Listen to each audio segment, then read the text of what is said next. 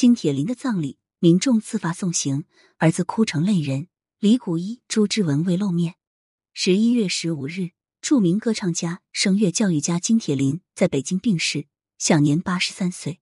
据金铁林的学生、歌唱家戴玉强透露，在去世之前几天，金铁林的身体状态不错，他还去见了老师最后一面。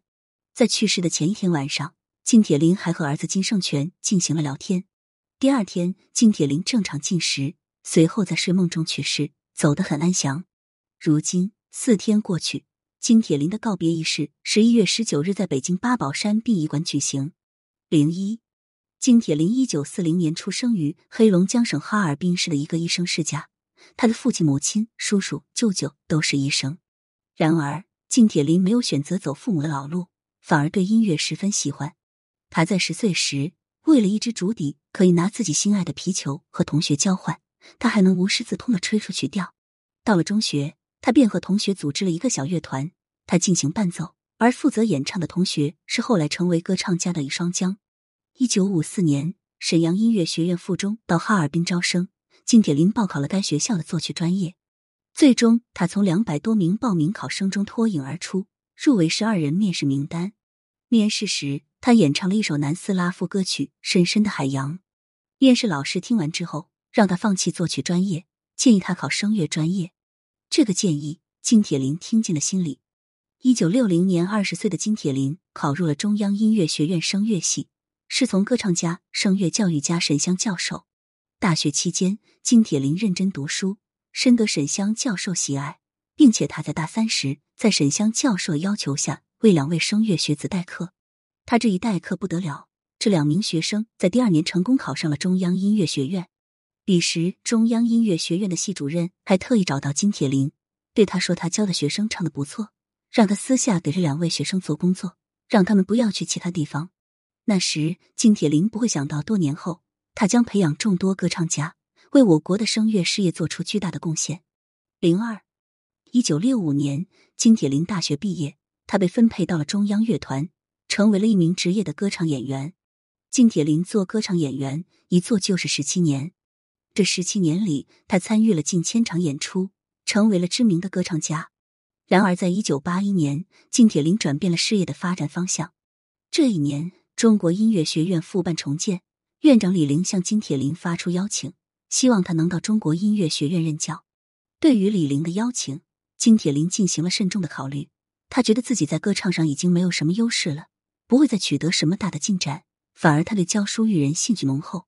并且他觉得十七年的歌唱生涯对他的教学工作有很大的帮助，丰富的舞台经验可以让他可以用学生最能理解的方式将理论和方法给学生讲清楚。最终，金铁霖成为了中国音乐学院的一名老师，又因为能力实在太突出，一九九六年到二零零九年期间，他担任了中国音乐学院的院长，摸索出了一条适合民族唱法的教学道路。作为声乐教育家，金铁霖桃李满天下。他培养了李谷一、阎维文、董文华、宋祖英、张也、戴玉强、吴碧霞、祖海、王立达等歌唱家。香港的黎明、李嘉欣等人专门向他求教。农民歌手朱之文也向他拜师求艺。甚至到了八十岁，金铁霖依旧坚持上课，往返于中国音乐学院的家属楼和琴房之间。他在接受媒体采访时曾坦言：“我想真正把自己有限的生命投入到无限的声乐教育中。”因为实现中国民族声乐的代代相传是我最大的愿望。零三，作为我国声乐界的教父，除了事业之外，金铁霖的感情生活备受外界关注。金铁林一生有二段婚姻，第一段是与歌唱家李谷一。一九六六年，在好友柳成的介绍下，金铁林认识了当时还是湖南省花鼓戏剧院演员的李谷一。金铁林对李谷一非常欣赏，他使李谷一的人生拥有了更多的可能性。他在花鼓戏的基础上，糅合了中国地方戏、民歌和西方的优秀唱法，并结合李谷一自身的声音特点，形成了一种新的唱法。这种唱法让李谷一大获成功，而他们两人在这个过程中渐生情愫，并于一九六八年走进了婚姻的殿堂。遗憾的是，因为一些原因，他们的婚姻最后还是破裂了，也没有一儿半女。与金铁霖离婚后，李谷一嫁给了自己的歌迷肖卓能。过得很幸福，而金铁霖也遇到了新人。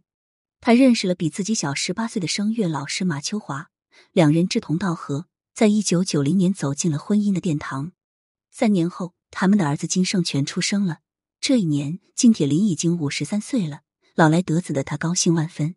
对于儿子，金铁霖十分宠爱，但不溺爱。他将儿子培养的很成功。如今，金圣权是一名歌手，还是中央戏剧学院的老师，可以毫不客气的说，有幸福的家庭。有成功的事业，深受外界敬重。金铁霖堪称人生赢家。奈何人生无常，二零二二年十一月十五日，金铁霖病逝了。金铁霖去世的消息一经媒体报道，引发外界巨大关注。零四，金铁霖去世后，他的学生和社会各界人士纷纷发文悼念。他的学生、歌唱家祖海发文称：“我最敬爱的金老师离开我们了。”简直不敢相信这是事实。此刻有太多的话哽咽在喉，悲痛在心。想起老师给我上声乐课，每次演唱会的辅导，恍如昨日历历在目。能成为您的学生是我的骄傲，您的恩情和教诲让我永生难忘。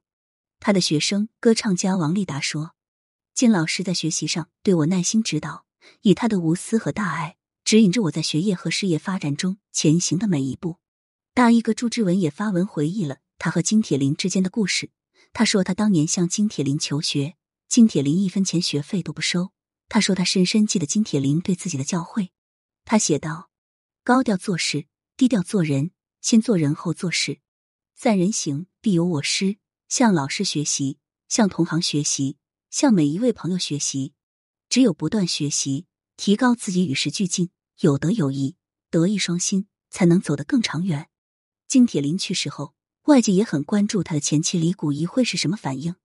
李谷一也发文悼念了金铁霖，他称他是良师益友。他写道：“他在民族声乐教学上是一位有创新精神的音乐老师，他为中国的民族声乐教学和歌唱艺术发展做出了巨大贡献。他是一位了不起的声乐教育艺术家。”不过，在十一月十九日金铁霖告别仪式上，李谷一并未现身。他也不是故意不来，他的身体健康状况不是很好。零五，虽然李谷一没来，但各界人士和很多民众还是自发前来悼念。只见殡仪馆礼堂大门口上面写着“深切悼念金铁林先生”的挽联，从左往右是“千万重红泽兰惠山高水长，六十载躬耕杏坛桃李芬芳”。金铁林的学生严维文、董文华、祖海、张野、李丹阳等人到现场为恩师送别。朱之文因为一些原因未能前来，严维文来到殡仪馆后，还主动上前安慰老师的家属。除了学生，艺人杨洪基也来了。在送别金铁霖时，已经八十一岁的杨洪基偷偷的在人群中抹泪。金铁林的儿子金圣权则在现场哭成了泪人。后来因为要接受媒体采访，他努力的调整了情绪。